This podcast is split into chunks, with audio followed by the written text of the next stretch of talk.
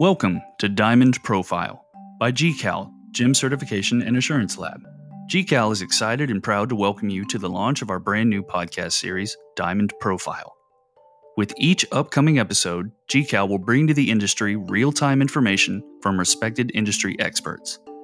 In the unprecedented times that we are living through, no one individual or company has all the answers. In trying to figure out how to navigate these challenging times, G C A L will be reaching out so our industry can experience the power of sharing information. And now for your host, Angelo Palmieri. Hello and welcome. I am your host, Angelo Palmieri, Chief Operating Officer of G C A L, and I'm very excited to introduce two industry leaders from Stuller located in Lafayette, Louisiana. It is widely believed that almost every independent jeweler in the United States has been or is a customer of the Stuller organization throughout the years. Some of you would be surprised to learn that Stuller pioneered and perfected the Have It Your Way and overnight by dedicating a runway next to their manufacturing plant in Lafayette for U P S and FedEx planes. Matt Stuller has been a pioneer in thinking outside the box for our industry. The Stuller Diamond Director, Carl Lenhart, and the Vice President Strategic Analysis, Harold Dupuy, both seasoned veterans of the industry, will join us today to discuss all things diamonds, gemstones, and jewelry. Welcome, Carl and Harold. Thank you. Thank you, Angelo. So the first topic that we want to cover today, and I think it's something that every company has had to respond to, obviously, is coronavirus. And just interested to know how Stuller has responded to coronavirus, everything from how it's impacted your operations and what you guys have implemented to both protect your staff and ensure the continuity of your business. First, we were forced to close at the uh, March twenty-third by local ordinances, so uh, it takes a while to close a facility of this size. We were completely shut down for three weeks and then subsequently uh, obtained permission to have a skeleton crew inside the building. We had some of our maintenance people, and they were involved in retrofitting the facility to comply with all of the COVID directives.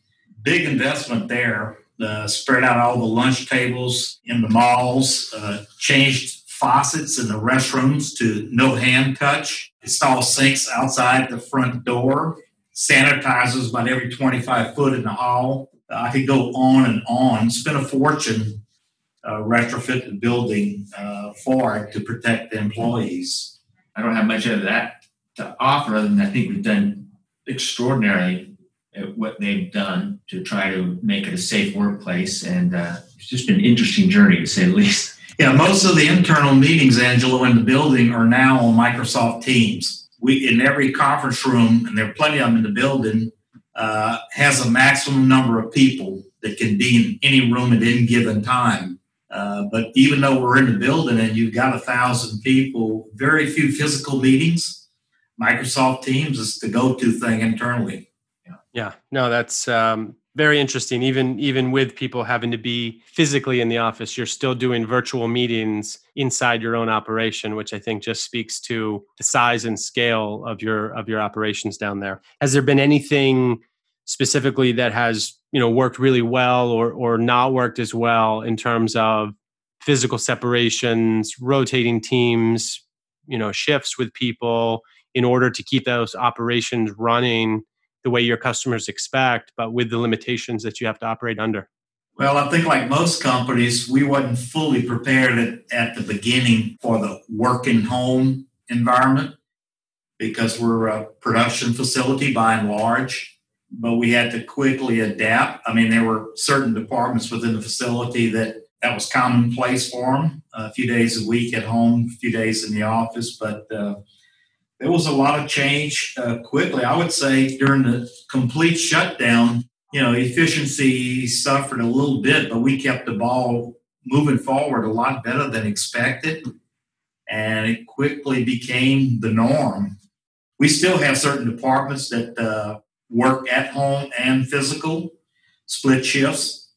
Uh, obviously, can't do production work from home. So that was the hardest part when we started bringing people back into the production facility. And we have satellite operations in Yucatan, and Uh, they were locked down too, and so uh, we really burned some overtime hours here in Lafayette trying to catch up, because there was a pent-up demand. Once we opened partially, uh, it really started rolling fast. And, and I think that, that that's great that you've been been able to to ramp back up and meet the demand. And I think we've been hearing across the country from small and large retailers that demand has been has been quite strong since since the reopening, whether that was in late April, sometime in May, or even some of us here in the Northeast, you know, in the beginning of June, we had a little bit more of a delayed opening.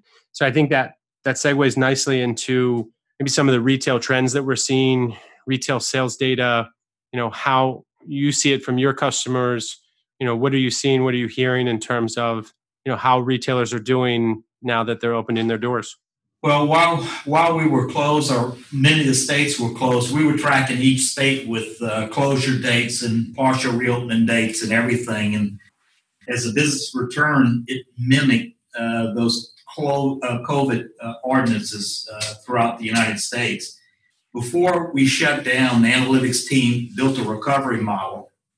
Uh, very complex, a lot of variables, a lot of input. It was kind of a a Doctor Fauci model. The more data I had going in, the more accurate it was. And we had a prediction with uh, two weeks of closure and, and partial reopening. We didn't see prior year uh, volume coming until late Q four. Happy to say that we were wrong. It's come back a lot quicker, and it's parallel, I think, the infectious rate by the states. We looked at that, and so we could see the big states who had problems. The small states didn't. The five states that never closed were small, but uh, it really, I think the bottom line is that we had no idea at closure that it would return in the manner it did. Yeah. Yeah. It's been, the, the recovery has been, been very interesting. As you mentioned, tracks geographically with, with where we're seeing rising or decreasing infections, and consumer confidence seems to go hand in hand with, with the spread or the decrease in spread of the virus. Yeah, there were, you know, I think I mentioned earlier before we got on the call that the uh, Census Bureau reported January sales for jewelry stores, but because of insufficient data, they have not reported February, March, April, nor May. So we don't have a good handle on the jewelry stores, uh, but looking at some industry analysts, uh, March was probably down somewhere in the neighborhood of thirty to fifty percent. April was where it really took the brunt, seventy-five to eighty percent down. And then May, we started to see the recovery being down about forty-five. June is not out yet, but if I look at the industry total, which includes all vertical selling, uh, fine jewelry, it's trended back up. And um, of course, we didn't expect this second wave. But right now, we're in a better spot than we thought we would be in March. Yeah, I think, I don't have any hard data behind it, but we always speculated that one of the outcomes from this would be the psychological factor, and that people would want to buy diamonds or and or diamond jewelry. And if, if you just looked at the fact that if you can't fly and you can't have large wedding receptions, you're going to want to spend the money somewhere, and it looks like they've spent it uh, on jewelry or a bigger piece of jewelry. Yeah, I, I think that's an extremely important insight, Carl, that the disposable income that the jewel, gems and jewelry industry fights for in normal times is travel, is leisure, is luxury, is restaurants. And almost every one of those areas has been taken away as an option from the consuming public. I think one of the other things that that we've spoken about previous conversations is the the amount of stimulus that has been pumped into the economy through the individual checks, the unemployment bump of six hundred dollars per week, and the massive amounts of, of federal spending, which we're now at another inflection point potentially at the end of this month when all of that stimulus is basically running out. And so I think we're all sitting here, and that that projection model you have, Harold, is going to change. It, it could take two very different paths depending on what Congress does. And that's a scary thing, to rely upon Washington that kind of holds the the the fate of our future in their hands. Yeah, you're absolutely right, and I agree. One note I'll tell you, through uh, May, year-to-date May, if you look at the jewelry industry, that includes all verticals. That's jewelry store, warehouse clubs, online, everybody. The industry is down about nineteen percent from prior year. Much better place than uh, I thought. Surprisingly, all retail, excluding automobiles, is two-tenths of a percent plus. So total United States retail has, has recovered pretty quick. You're saying ex- excluding autos, retail. I exclude auto because auto is about twenty-two percent of total retail. Sure. So it depends on how that sector goes. It can influence your total retail number. So I like to look at with it, without. But without it, plus two-tenths of a percent above water. Wow. So so overall retail in May, basically plus... minor plus year over year. Yeah, relatively flat. Now, one thing we were talking about the independents, and, and this is just a theory, but using data, if you look at jewelry imports, they generally account for about eighty percent of the supply chain in America. If you take jewelry industry sales, convert it to cost of goods, and you look at the supply chain, about eighty percent is imported. So through May, the industry's down nineteen percent. Uh, imports are almost slashed in half. Jewelry imports are down forty-six percent. So what does this do? It, it gives domestic manufacturers a leg up. So the recovery is accelerated for domestic manufacturers because of the import slash. Now, from the retail standpoint, uh, I track a producer's price index, which is the manufacturer's wholesale level pricing, and I track C P I for jewelry. That's price at the counter. In June, retail prices are down nine point seven percent, while producer prices are up four percent.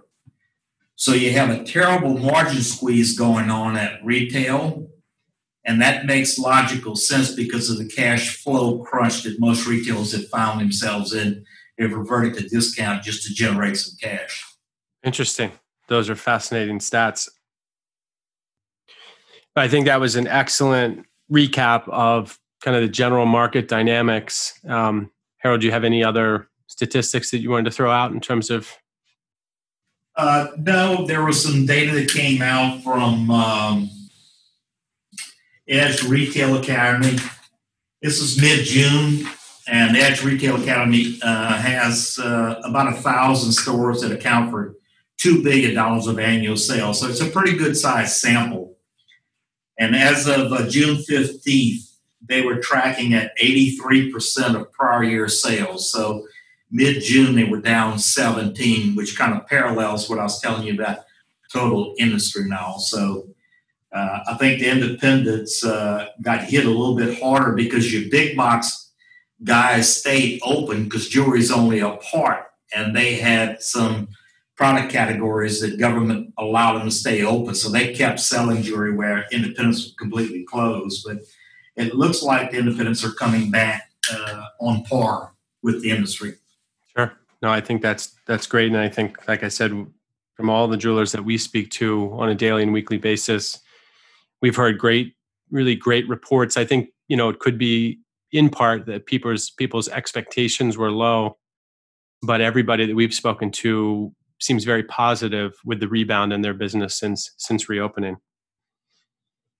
I think that we're going to turn to we're going to turn to talking about diamonds. And in this category, there are so many things to talk about. We can talk about natural versus lab grown, which has been an increasing debate over the last five years in the industry, but also want to dig into the four C's: color, clarity, cut, and carat, and see what kind of trends we're seeing in the marketplace. So, Carl, I believe this is your area, and I'm going to open the floor to you if you want to just talk about some general dynamics, and and maybe at some point during this this conversation about diamonds, we should talk about what's happening in, in India, in China, in certain production areas where um, the diamond supply chain relies heavily uh, upon, upon other countries. Well, they're all so tied together, because when we're going to talk about some pricing dynamics that are happening in the market right now, and a lot of that's probably going to be is the influence of the disruption of the supply chain due to the ability to just easily move product around the globe. Um, the, interestingly, coming back from being closed, um, both natural and lab-grown have shown, you know, high high levels of demand, and in larger sizes as well, especially in natural. For, there was a real spike, you know, in what we what I saw in demand for two and a half, three carat, four carat, um, rather quickly. But in the general, you know, typical American range, you know, S I G H I. Um, I had always speculated that that lab was going to recover very, very quickly, um, or actually um, probably outperform natural um, when this thing ended because of the price points that it can provide. Um, so, and we'll see even more, like to your speculations, you know, what happens when all the stimulus money dries up and people are still going to get married and they're still going to get engagement rings, but their disposable income might be less. So does that drive them towards uh, more lab than natural? Um, I, I don't know. Um, the jury's out and the consumer will speak. Um, yeah, on that, Carl, have you seen, if we look at even a year ago period or pre-coronavirus, January, February, now that you've been operating since late April, May, June, part of July, do you see a shift in either category? Do you see a shift towards one of them, or pretty similar sales percentages between those two categories?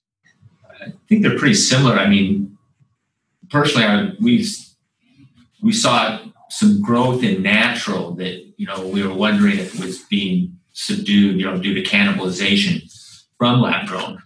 Um, so it's been very. Uh, A, a nice sign to see that there's there's demand for both. Obviously, more and more people are opening up their willingness to deal in lab grown. So though, that growth figure is, when you compare it against the total, is exaggerated, you know, when looking at percentages. Um, but uh, both have done well, and you're starting to see, you know, the consumer who wanted, who has five thousand dollars to spend is much more open to lab grown than the consumer that has twenty-five thousand dollars to spend. But I'm starting to see that segment grow on the higher end. Right. So larger sizes. Larger sizes are in demand. And, and I think the retailers, as they're getting into this, are figuring out how to sell it too.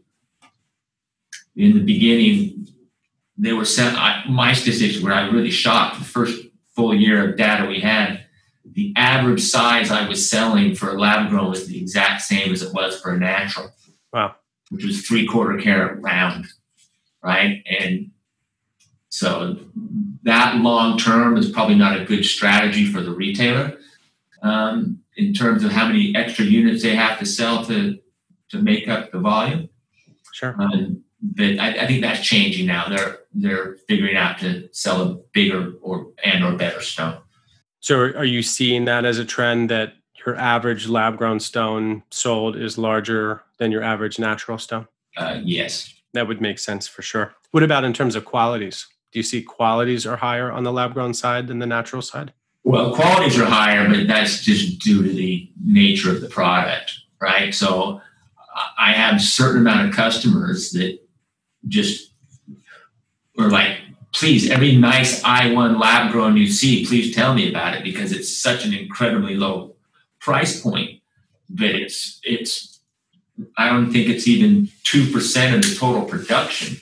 You know, I mean, now, now that varies when you start to talk about H P H T grown versus C B D grown, right? There, there, there are some I ones, H P H T out there, but a lot of that material is, is not nice either, you know, so that, that affects its saleability.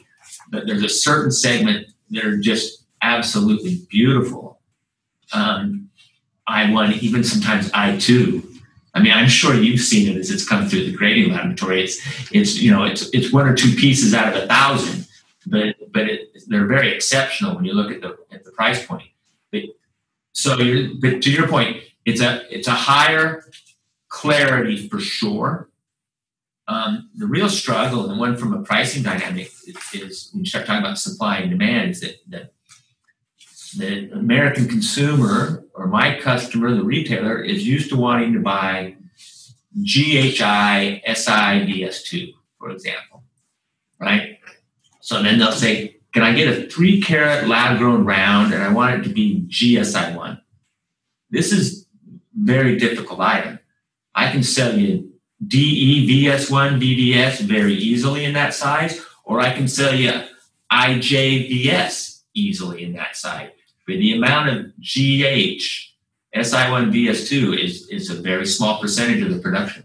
Yeah, and I think that while nobody wants to hear it, I think there are certain shortages and rarities in lab-grown production today. It doesn't mean that it can't be solved, but it's a it's a matter of fact in the market that certain sizes, shapes, and quality combinations are in very short supply. So let's talk about let's talk about shape. I've been in this industry for going on fifteen years. And when I started, round was king and princess was queen. That was the clear one and two. Well, what's the landscape of the market right now in terms of shape? What's the top three, four shapes? Round is still king, and oval is queen, and she's about ready to take the king's head off. Yeah, oval is... Oval is very, very strong, and has been for, geez, I mean, I saw this trend coming on maybe four years ago, um, and then you didn't know if it was just an anomaly, but when you start to see that the, the mounting sales and things like that started to show you the exact same thing, you know, and sometimes, you know, we didn't catch the trends at the same time. I think that maybe the jewelry side didn't catch up as quick as the diamond side did or understood it, but... Uh, Um, but fancy shapes in general, pear shape doing very well. Cushion was very popular and is subdued a little bit, but is still popular in a nice stone. You know, and as with everything, is it, you know, if you have a top of the line, well-made fancy, you can almost name your price. But if it's a if it's a poorly made stone, you struggle to give it away. Um, so make make is everything where fancy is concerned, but I don't, and I've yet to see that um, trend subside. A matter of fact, and that goes in lab and natural. So same, same, same shape preferences, natural, lab grown, doesn't matter. Right, and then one of the some of the differences too is that, you know, the availability of fancy shape in lab grown is much less than it was in in natural. Um, some of the reasons why is that some of the rough just doesn't lend itself to fancy shapes. Um, is easily, especially the, the longer models like ovals or pear shapes or radiant or emerald cut. But you're starting to see those come on uh, more. There's demand for lab-grown princess. Um, princess in lab-grown, they're making more of it, but it's also, it's not easy to cut a princess sometimes, especially in C B D. You would think it would be easy because the the, this, the rough is a block, it's square, but due to the nature of C B D and all the polycrystalline on the outside edges, the, the, the corners are brittle, so you they tend to break in the polishing process. So they they shied away from cutting princes. So you see a high demand for princes, but I think it's a more of a supply, as much of a supply thing as it is a demand. And same with like a marquee. I, the minute I get a lab-grown marquee, it flies off the shelf, but that's just because there's, there's not, very, very not enough of them in the marketplace. And what about in terms of color clarity? Have, have you seen any any dramatic shifts? Have you seen anything coming out of coronavirus and the reopen? Are we seeing shifts lower, higher? I wouldn't say that I've seen much of any of the shift. You know, it's still America seems to be right in that G H I, um, I one to V S two range. You know, with the independent probably strongly in the S I two V S. You know, we did see more calls for the high end. D E B S, they want to make an eternity band, making tennis bracelets, you know, and that traditionally wasn't always Stuller's customer. No, I mean, I sold some of that, but it wasn't, it was a small portion. I don't know if some of it's afforded to the fact that we were open before a lot of other people weren't.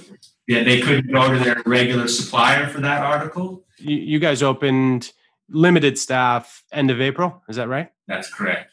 I think uh, a lot of a lot of my friends here in New York City were um, by by the governor's orders were not allowed to operate until June eighth. So you can you can send a commission check to Governor Cuomo for that head start he gave you. Exactly. Well, I, I, I said keep Los Angeles and New York closed as long as possible. Yeah. Carl, I think the the last thing that we should talk about when we're talking about diamonds, and it's something that we as a lab are trying to track as closely as possible, is is what's happening in India and with coronavirus. And uh, a few weeks ago, we got reports that Surat was closing the factories for a week.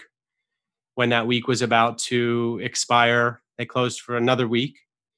And when that week was about to expire, they asked for the factories to voluntarily shut to, to round out that week. I think it was a midweek reopening plan, and they were asked to voluntarily stay closed. Today should have been day one, resuming operations, and I've yet to hear if that's resumed and, and you know, what your thoughts are in terms of how at risk we all are that rely upon the diamond supply chain for our business. You know, what, what that can look like in the next four, six, eight weeks.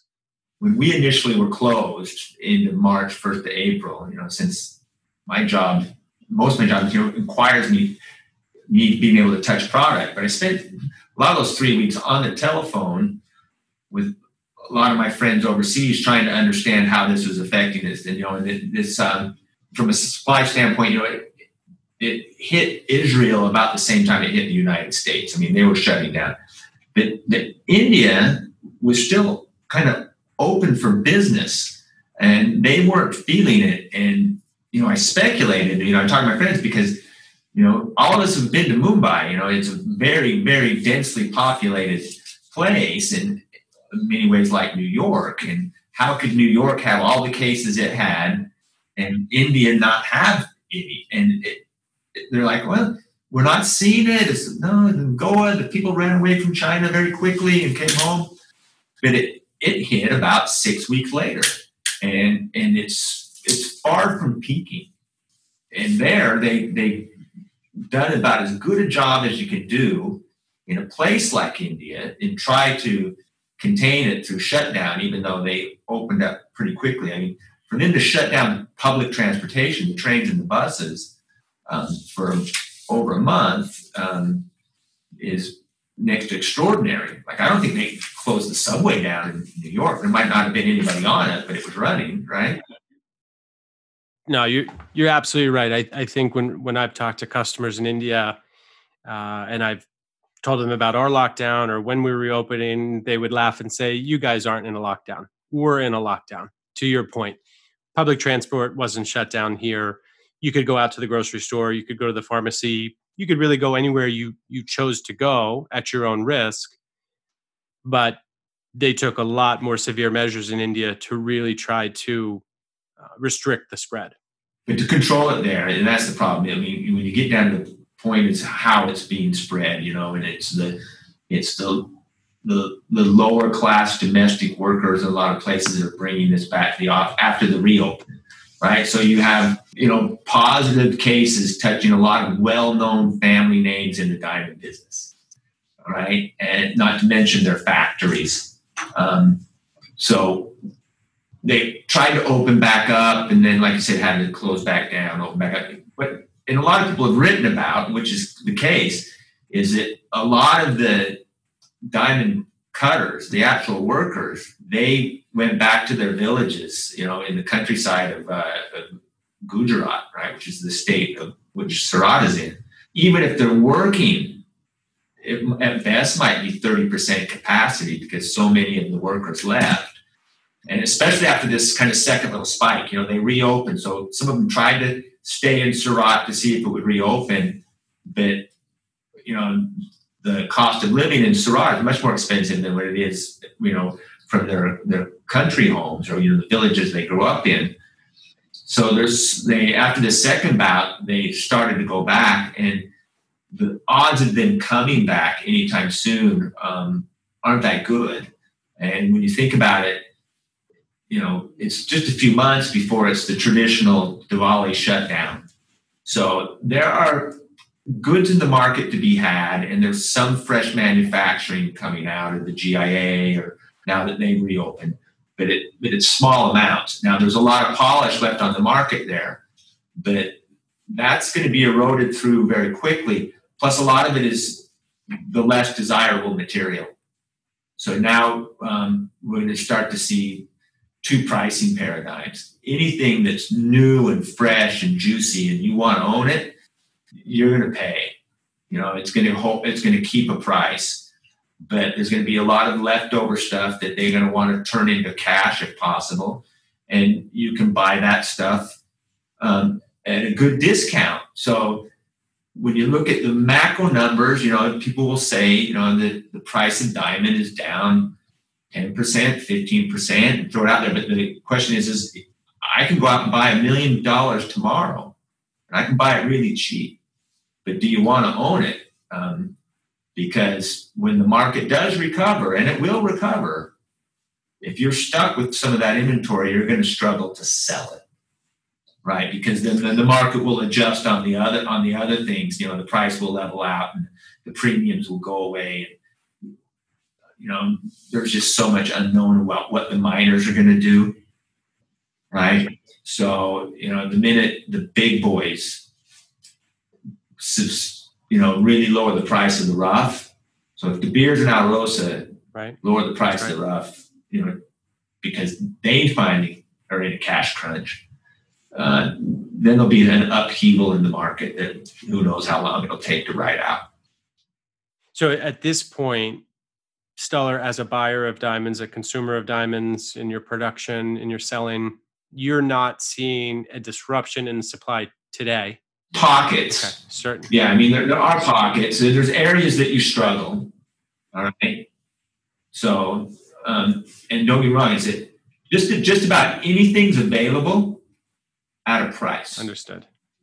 Right now, does that mean that we can purchase it and it allows us to be anywhere competitive in the landscape as in our position as a wholesaler? There's you run into some difficulties. But if we see, if we get reports out of Surat that two, three, four more weeks of shutdown, you would expect that that would start to create some larger pockets of supply problems. Yeah, and especially areas, you know, where there, there is demand. Since China came out of lockdown uh, before the U S did, you saw a surge in demand um, in mainland China, uh, in uh, Korea, and uh, for some better V S product, and even Japan, I was told. Right, so certain pockets there that there's, that, you know, there's pressure on on those goods. So the prices really went up, and and how much of that is, is new and fresh? I mean, it, it's hard to it's hard to say, but there's definitely pockets of shortages. Yeah, yeah, I, I think that's the one thing that, that in our entire industry we have to keep an eye on is um, obviously we've been focused on India, which is where the vast majority of the diamonds are cut and polished, but but obviously you have other cutting centers, Israel, Belgium, and China and Vietnam, also to a lesser degree, that we all have to keep an eye on. We we can keep our businesses open, but if cut and polished diamonds are not flowing through the supply chain, we're all going to face face challenges. Right. Yeah. But I mean, they were prior to the shutdown due to the cost of rough. You know, they were avoiding bigger, better material, right? So the cost of five to ten rough, you know, it's going to yield you, you know, two and a half, three, four, or five carat polish. You know, they were buying less because they just couldn't touch the rough from the from the syndicate. So um, you you see less of that in in the marketplace. So less of the larger size two two plus carat in the natural stones. I would say yeah, two plus carat, from two to five carat. You'll see the shortage there first. This has been been quite a year. um, before we before we move to gemstones, Carl, do you have anything else in terms of diamonds that that's interesting or that you want to share? No, it's kind of just cha- it changes daily. You know, it's I'm trying to figure out the logistics. You know, and and it's the opening and reclosing and opening and reclosing. You know, because what does it mean as far as you know? I have to hand it to people logistically. Um, They uh, got the diamonds here, but you know what used to take two days sometimes took two weeks. Um, I guess one last thing though: never count out the ingenuity of the Indian diamond tier. They will find a way to cut and polish diamonds. they, they always do. I think that's a that's a good note to close off the diamond segment. I think they are um, they've obviously innovated uh, quite spectacularly over the last few decades and have really brought cut and polished diamonds into to a whole new world. So Harold, let's talk about gemstones. What are we what are we seeing in terms of gemstone sales by variety? And again, I think the evergreen question of the interview is: have there been any changes as a result of coronavirus, pre-post, during? What kind of trends are you guys seeing? No major shifts, Angelo, from looking at the data. Um, you know, precious, ruby, emerald, sapphire is still the biggest segment of gemstones. That's about a third of, of the business. Uh, semi-precious is probably about a quarter of it. And it's been stable like that for years. Surprisingly, moissanite keeps on selling. Just when you think it's over with, it, it just it keeps growing. That's a, you know, I've been watching that for, for years, but uh, synthetics are still strong out there, but no specific stones. I mean, if you get blue sapphire is still king in, in the uh, precious stuff, and you're getting in some of these fancy colors in sapphire, the teals, the blue greens, the stuff that used to be kind of tossed away as now a lot of designers taking that material and uh, because of the uniqueness of it selling, but uh, it's not scalable, you know. Uh, yeah. So no major trends in, in gemstones. So let, let's let's go back to moissanite. I think that's fascinating. So you're saying that moissanite has been kind of a stable category that that maybe you you've thought is going to be a trend that may disappear at some point, but it keeps hanging in there. Just one one point on this before I turn it over to you. Do you think? Obviously, there was one large dominant producer of moissanite in our industry for a number of years, and that patent expired several years ago. Do you attribute growth in moissanite sales today to a lot of new suppliers and producers of that product? Well, that was the first indication we thought that the market would change, but it, it really just bifurcated. Uh, they're still out selling uh, Charles and Colvard. Uh, and there's a generic side, so it's a dual price point uh, market. Uh, but what it really is, is that even in the engagement ring category, it's a stepping stone that still sells. And the next step is lab grown, and the third step is natural diamond. So uh, surprisingly, even with generic, which is selling probably half of the price, you got to sell more units. The real stuff and the generic stuff still holds its own. And did you expect when lab-grown started to get a foothold in the market that that would cannibalize moissanite sales? Was that something you guys thought about? We discussed it, but we didn't have any concern because the gap in price was sufficiently enough where it wasn't substitutable. Got it. And you're seeing, you, you believe, to the extent you know, moissanite sales are for bridal. I mean, that's what you're seeing moissanite being sold in? Well, it's across the board. It's some in bridal, but it's some in fashion. It's in all the, all the basic studs, uh, tennis bracelets, earrings, you know, things of that nature and all. All the core, you know, what I call the navy blue blazer in the men's shop. It's always going to be there. It always sells. It may change in market share, but it's going to be there. So let's talk about jewelry. Uh, we can talk about maybe bridal first. Uh, again, any changes that you've seen or shifts coming in or out of coronavirus. Um, but what, what are the, what are the main styles driving, you know, the bridal market? Uh, believe it or not, the uh, halos are still around, uh, not as big a share, but they still the dominant player. Solitaires has had a little resurgence. Uh, the stackable is the biggest single fashion trend in bridal where, you know, the engagement rings and anniversary, multiple purchases there. Uh, both in lab and, and natural and all, but uh, still a pretty stable business. You'll see a lot of new designers entering uh, with, you know, salt and pepper, diamonds, or what have you, something off the wall.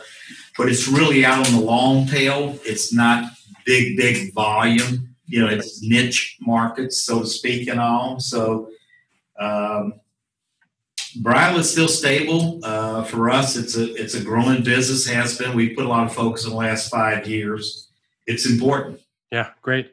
And so be- before we turn to the last section of the conversation, is there anything, diamonds, gemstones, jewelry, or any trends or shifts that, that you've seen, or does it seem like most things have remained pretty constant throughout this pandemic, protests, quite an uncertain and rocky, rocky period of time for our country, and seeming like the trends are staying, remaining the same? Yeah, they're, they're fairly stable. No big swings. I mean, you'll see some drop in average price points, but they come back in a month or two. Uh, the recent name change from D P A, Diamond Producers Association, to Natural Diamond Council, to me, I interpreted that as a shift from Hatfield and McCoy's trying to denigrate the other product to let the rising tide lift all boats. You know, COVID was kind of a wake-up call, I think, for the natural side. And if you look at uh, what the Natural Diamond Council is doing from a marketing standpoint, it finally makes sense to me. You know, internally, we debated this stuff when we got into it in two thousand sixteen, and we arrived at the conclusion, which I think D P A, now Natural Diamond Council, four years later has arrived at, it's a consumer choice. And, and so I think that is going to put some wind in the sails of lab-grown uh, from a legitimized standpoint, but uh, just a thought that occurred what Carl was talking. Absolutely, and I think... Uh G C A L started certifying lab-grown in two thousand fifteen, and we had a lot of internal debates about making that choice.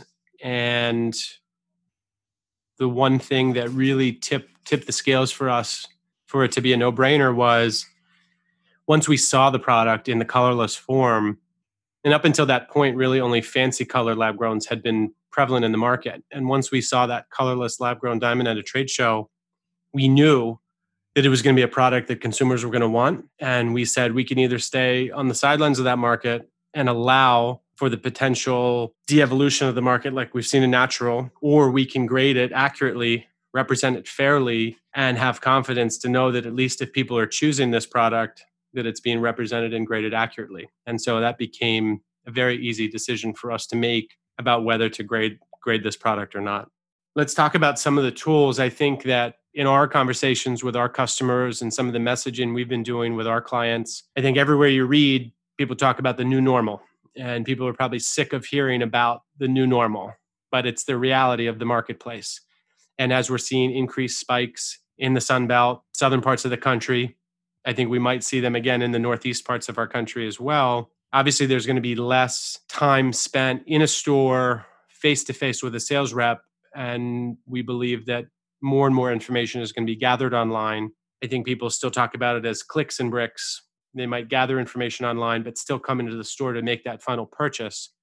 But what we hear from retailers is the more visuals, the more images, the more video, the more detail, the more you can help us sell online or communicate the products that we have in our store online in an effective way to the customer, the better. So let's talk about some of the things that Stuller offers to your retail jeweler customer in that vein. The first thing I would say that we offer is, is a product we call Showcase, Stuller Showcase, and it's not a COVID product. It's been around for over a decade. It's where a retailer can turn our website into their own. They can personalize it, and our name is gone. It has a back-end product markups, multi-tier level, dynamic pricings, updated daily. Uh, they can customize the look and feel with their own store logo. We could even create a customized U R L where we're totally out of the link. And uh, a consumer can uh, customize product on it and then uh, go through the retailer uh, with it. So it can be embedded as an iframe into the website of a retailer.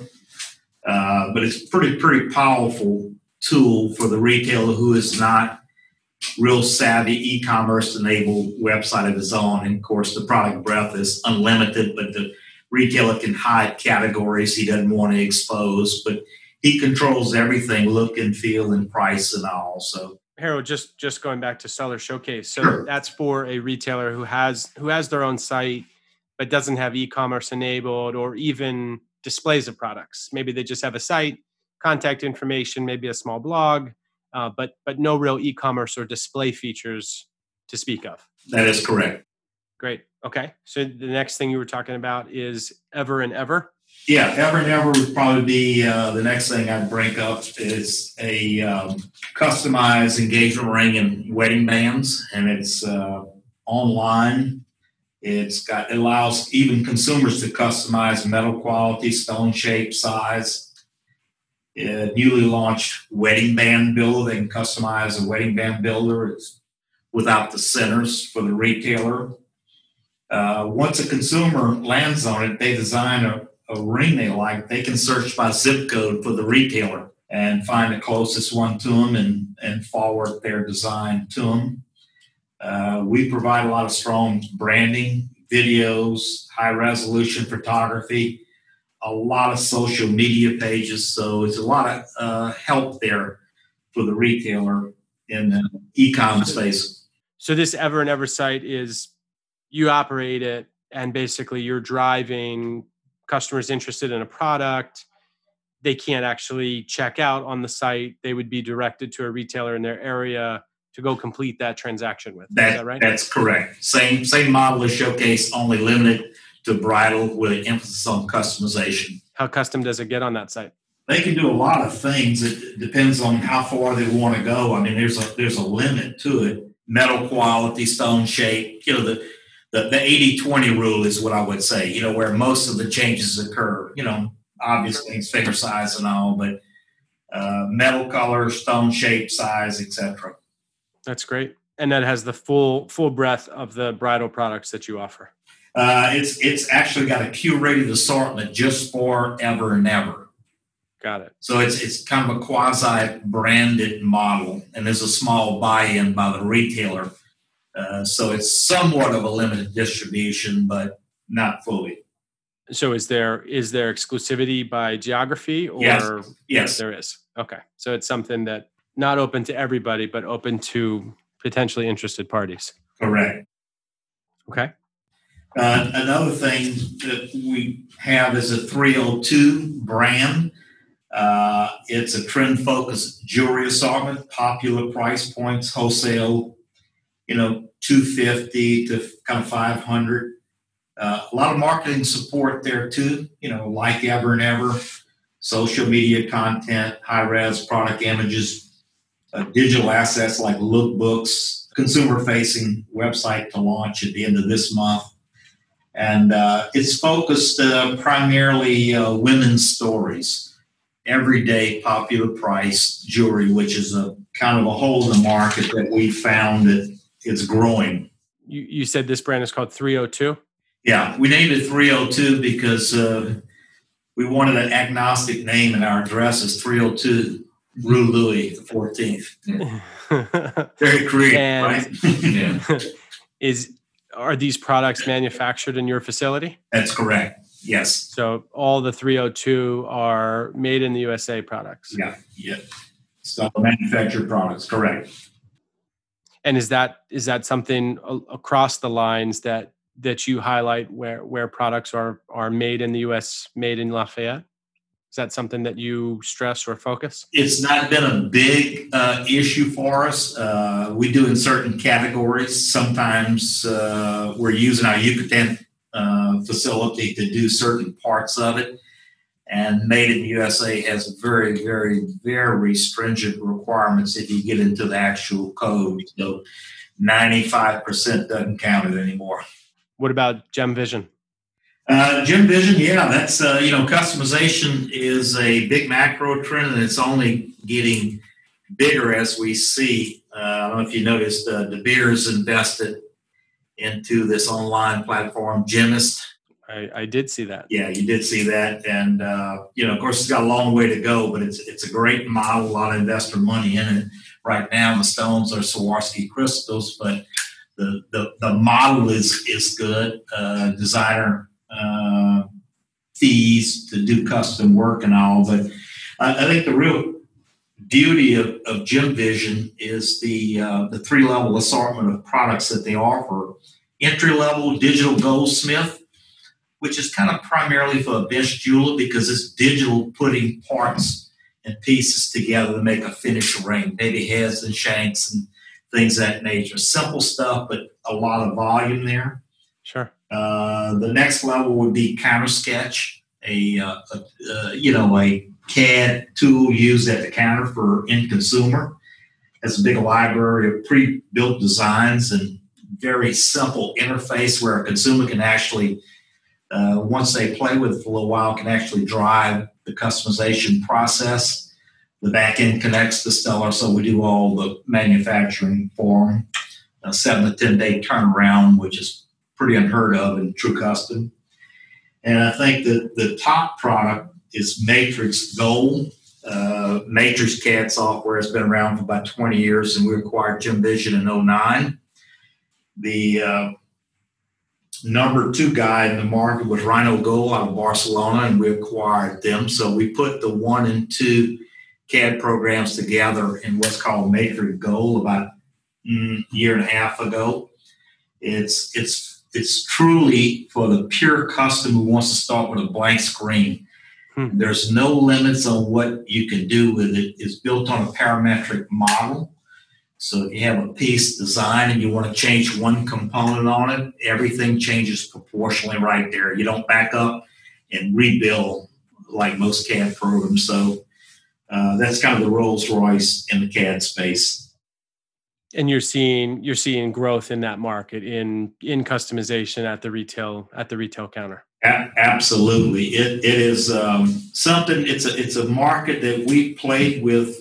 Well, Have It Your Way, which is Matt started in nineteen ninety-six, so twenty-four years ago. It was assembling parts and pieces, uh, but we started working, you know, probably in two thousand four.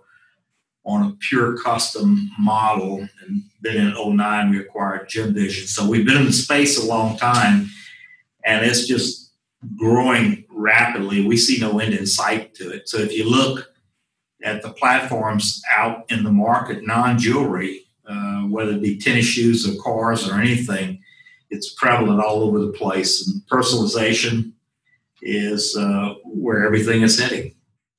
The new the new generation of customers definitely is driving change across across all industry, and um, obviously it's it's impacting the jewelry category as well.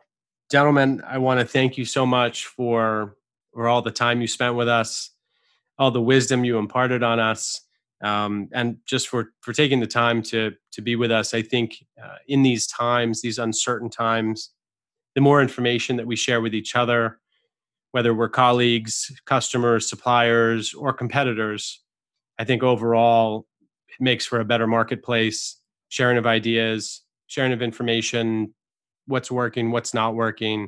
I think overall just um, just equates to a healthier marketplace. And I think that that's good for ultimately all of our customer is the end consumer. And that's that's what we look out for every day. And I think um, I think this just goes towards that length. So really want to thank you guys very much. Um, thank you for, for being here with us today.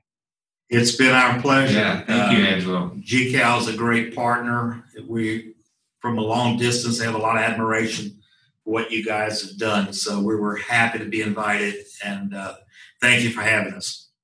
Thank you, guys. Obviously, the admiration goes both ways, and uh, one of these days, I'm going to make my way down to Lafayette to see you guys. Thanks very much for spending time with G C A L today. We hope you'll join us again on Diamond Profile.